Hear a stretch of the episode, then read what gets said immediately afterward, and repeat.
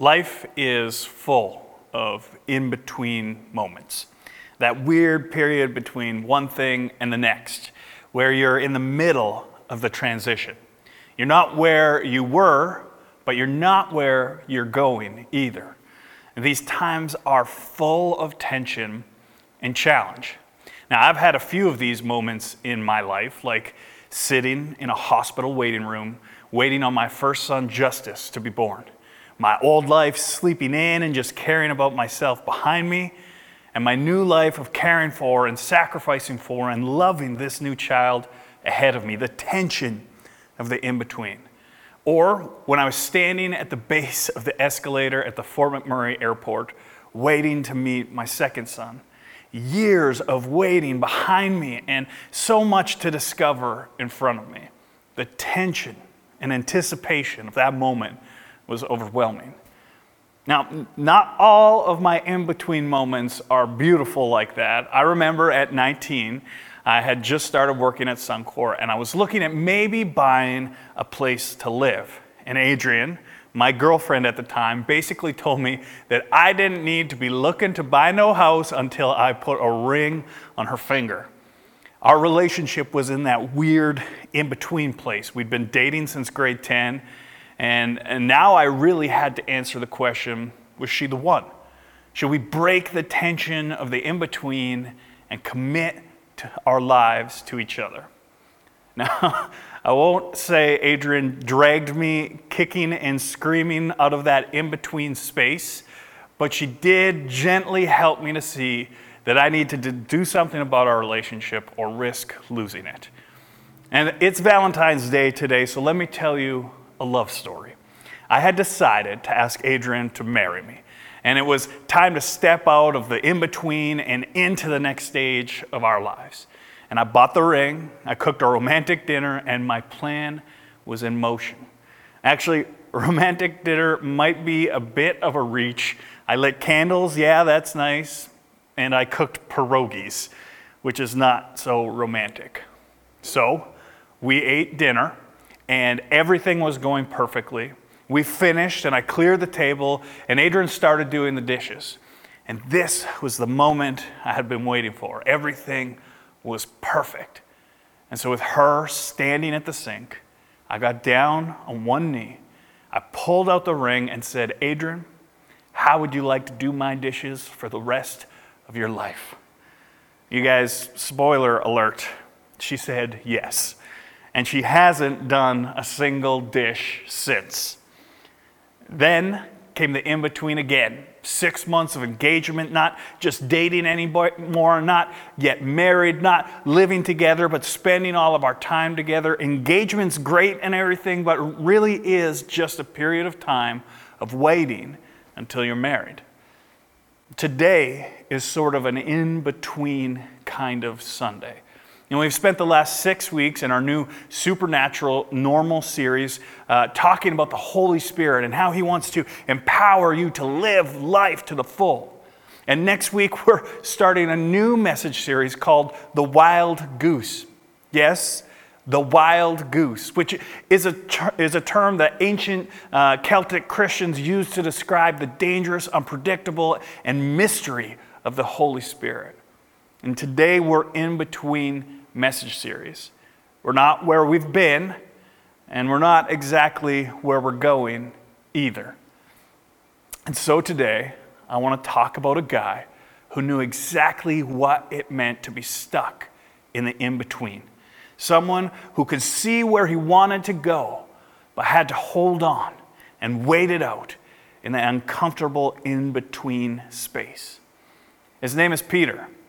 And Peter was one of Jesus' closest friends. He was just an ordinary guy living an ordinary life until Jesus showed up and changed that forever. And Peter was uh, one of the first disciples Jesus chose to include in his inner circle. Peter would go on to eventually assist Mark in writing the Gospel of Mark, and Peter assisted because Mark. Uh, Peter assisted Mark because it's likely that Peter had never learned to write himself, and so he had to dictate it. Uh, in that time, there wasn't a lot of need for fishermen to learn to read or to write. And Peter was a good man. but he was far from perfect. He was quick to act, but wasn't always quick to think. He was a shoot first and ask questions later kind of guy. He was the kind of guy that would give you the shirt off his back and stick up for you in a fight. Now, he was a deeply loyal person, which is why experts guess that he was probably an Enneagram 6, the, a loyalist. You could always count on Peter to speak first, to act first, to punch first, and to be the first one to say, I, I don't get it. When Jesus first asked Peter to follow him, he literally dropped his fishing nets in place and left his whole life behind to follow Jesus. He did not need to be asked twice. Peter was the first person to call Jesus the Messiah. The disciples were all thinking it, but Peter was the only one crazy enough to actually say it out loud. Could this be true? Are you the Messiah? And Peter had a way of putting his foot in his mouth. Like at the transfiguration of Jesus, Jesus brought Peter and James and John along with him to the top of this high mountain when suddenly the sky opens up and Jesus begins to shine as bright as the sun. And it's this beautiful moment where Jesus reveals his true divine nature. And suddenly, beside Jesus is Moses and Elijah, and, and start, they all start to have a conversation. And we don't know what they talked about, but I'm sure they were there to inspire Jesus and to give him courage to face his coming suffering. Now, in the middle of this beautiful moment, Peter, afraid and confused, wanting to help but not really understanding what's happening, interrupts them and asked them if he should build them a couple of tents to hang out in. The poor guy really misread the moment. And then, when the disciples were caught up in a storm and they were afraid their boat was going to sink, Peter was the one who saw Jesus walking on water. And Peter was the one who stepped out of the boat to go to him. Now, Peter was either brave or stupid, maybe both. And at first, because of his faith, Peter was walking on water too. But then he started to overthink things and he became afraid, and Jesus had to become a lifeguard and save Peter from drowning. And Peter actually scolded Jesus once. And Jesus was warning his disciples that a day was coming when he would be taken from them, that he would have to give up his life uh, as a sacrifice for many. And this made Peter angry. And Peter grabbed Jesus, pulled him aside, and told him, Talking like that, Jesus. You're wrong. You're scaring everyone. Stop this nonsense. Can you imagine scolding the creator of the universe? Jesus wasn't impressed, and he looked Peter straight in the eyes and said, Get behind me, Satan. Oh, that must have stung. Being called Satan by Jesus is the sort of thing you might never forget. And when Jesus was arrested in the garden, Peter was the one who leaped into action. He drew his sword and cut someone's ear off. I mean, I know I don't know much about sword fighting, but I know enough to know that the ear is not a typical target. And Jesus ended up having to scold Peter again. And then it was Peter who boasted that he would never forsake Jesus. All these other guys might turn their backs on you, Jesus, but not me. You can count on me. I'll always be there right by your side. And literally, hours later, a young servant girl would ask Peter if he knew Jesus, and Peter would make a big scene, cussing and swearing, denying that he had ever even met Jesus. And after Jesus was killed on the cross, like the other disciples, Peter went into hiding, afraid that everything he believed about his friend Jesus might not be true after all. Peter was a man of action. He did things. He didn't always think things through, but he did them. He didn't wait for nothing. You know, my mom is a lot like Peter. She is not into wasting time. She wants to get things done. And one time she was here sitting in church, right, right over there, and she wasn't really enjoying the message that day. She was bored.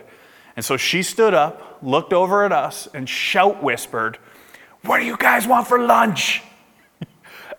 I'm going to the grocery store. I mean, this whole room heard her say that. That is a true story. You can ask Dulcie if you don't believe me. Peter was all about getting things done and not waiting. He didn't like to spend his time in the in between spaces. And so that's why Jesus' last request to him was one of his least favorite. Jesus had been nailed to a tree, he'd been laid down in a tomb, and he gave all humanity hope in his resurrection.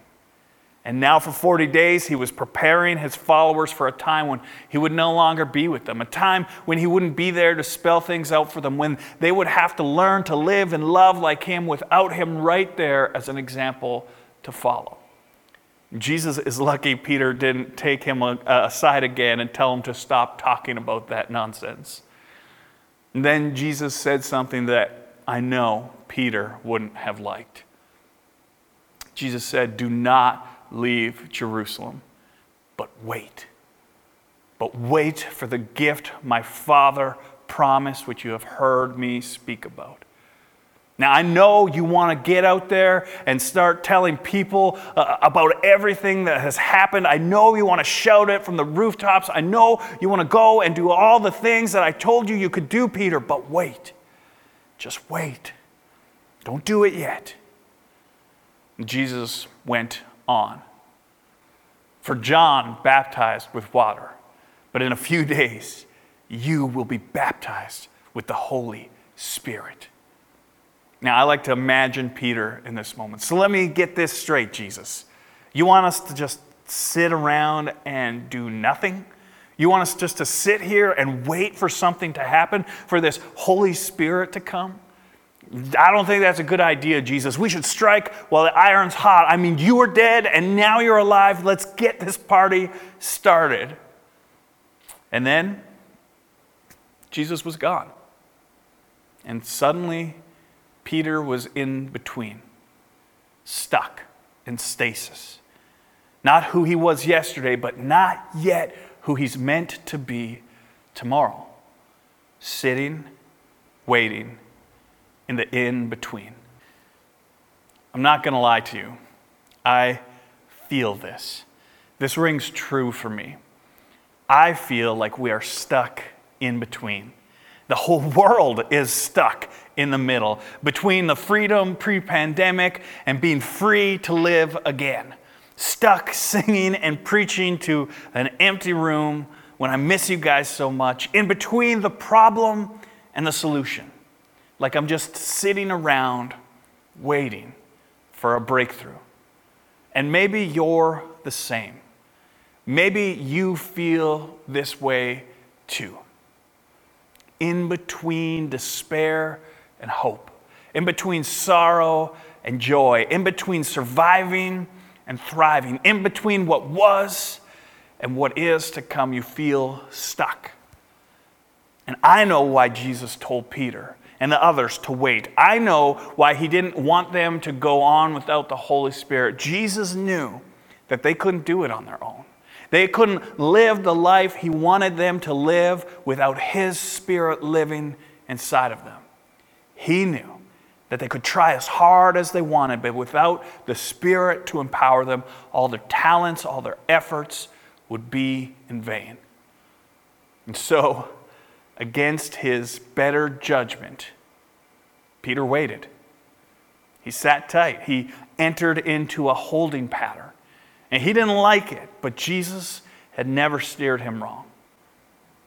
And then, one day soon after, Peter was gathered with the others, waiting, when suddenly the walls began to shake. And there was a sound like a roaring of a mighty windstorm, and it filled the whole room. Something was happening. And Peter looked around the room and he saw what looked like fire resting all around them. And suddenly they all began praising God in different languages that they didn't even know. And Peter didn't know how to read or write. And here he was suddenly praising God in a language that he didn't even know. The Holy Spirit had descended and filled these believers. And Peter was amazed and overjoyed, and he spilled out to the street and began to preach the good news of Jesus Christ. And he quoted the Old Testament and his friend Jesus, and the people were in awe of his words. Peter's words suddenly had power that they had never heard before. And the other disciples, they couldn't believe what they were seeing, that this was the same Peter who always put his foot in his mouth, and now his words are piercing the hearts and 3,000 people chose to follow Jesus and were baptized because of Peter's preaching that day. Peter, the get behind me Satan guy. Peter, the let me ruin the moment and build you a tent guy. Peter, the chop off someone's ear like a crazy man guy. Peter, the I'll never deny you except for when a little kid scares me guy the Holy Spirit dragged this ordinary, messy, less than ideal guy out of the in between and into the future God had always had in store for him. The Holy Spirit empowered Peter to be more, to do more, to experience more than he ever could have imagined on his own. And Peter went on to lead a bold life of faith. He helped lead the early church, early church, and he's one of the reasons Fort City even exists today. He healed the sick and he baptized new believers and he changed the world forever.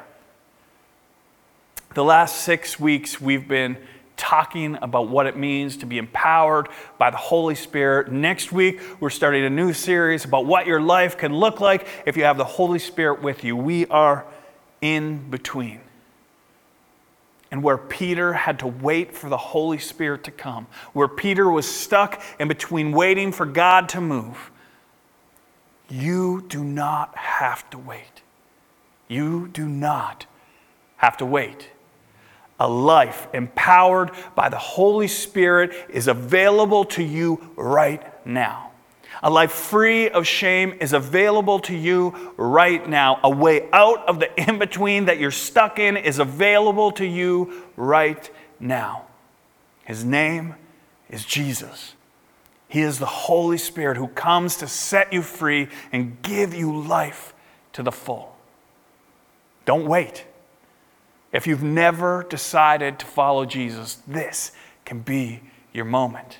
If you've never invited the Holy Spirit into your life, then that can happen now.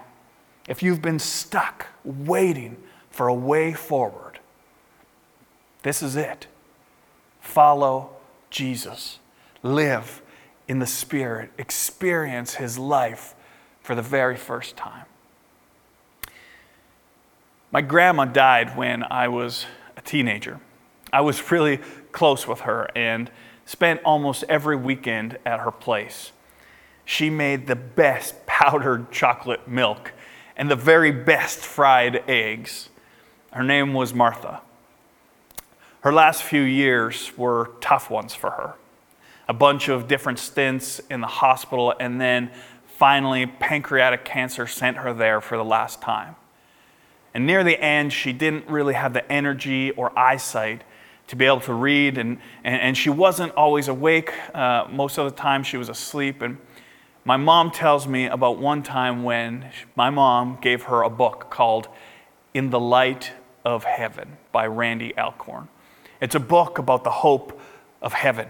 That for those who follow Jesus, death is not the end, that it is in fact just the beginning. And mom was going to read it to her, but grandma was too tired, and so mom left it on the hospital nightstand and kissed her goodnight. And the next morning, mom came back and found grandma sitting up in her bed, eyes wide open, smiling. And she told mom that she woke up in the night and she started reading the book and that she couldn't put it down, that it filled her with peace. And she told mom, God gave me my eyes back so I could read it. Grandma was in between this life and the next, but the Spirit of God was alive and working in her life even still. Do you want to know what the Spirit of God can look like in your life? Listen to this. But the fruit of the Spirit is love, joy, peace, forbearance, kindness, goodness, faithfulness, gentleness, and self control. Against such things there is no law. It can be yours. Don't wait. Now, in a moment, I am going to pray, and I want you to pray with me. If you've never decided to follow Jesus, then decide to follow him now and pray this prayer with me. If you've never experienced the filling of the Holy Spirit, then pray this prayer with me. And if you've forgotten what it means to be filled with the Holy Spirit, you can pray this prayer with me. If you're stuck in the in between, then you should pray this prayer with me. Jesus told Peter to wait. But this morning, I believe he is telling you not to.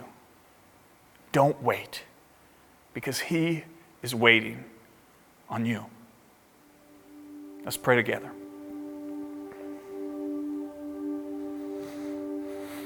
Jesus, we thank you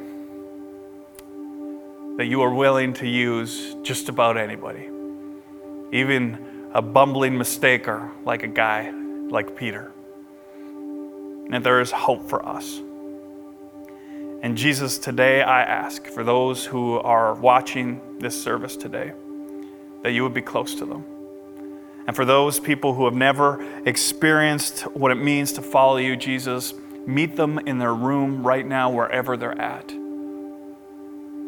And for those who have never experienced what it means to be filled with the Holy Spirit, Jesus, I ask you to fill them now. And Jesus, for those of us who feel, stuck in between, like our life isn't what it is supposed to be, like we're supposed to be over there and we're not back from where we came from, Jesus, I ask you to help us to get where we're supposed to be. Help us to get out of this in between space and start living the life that you designed for us to live. And Jesus, I am so thankful that Peter and those guys decided to wait for the Holy Spirit. And I am so thankful that I don't have to wait. That you have invited each one of us to come and experience you and your Holy Spirit and the life that follows. Jesus, we thank you this morning, and I pray that everyone who is engaged with the service today will be blessed and that you would fill our lives to overflowing. Pray this in your holiest of names. Amen.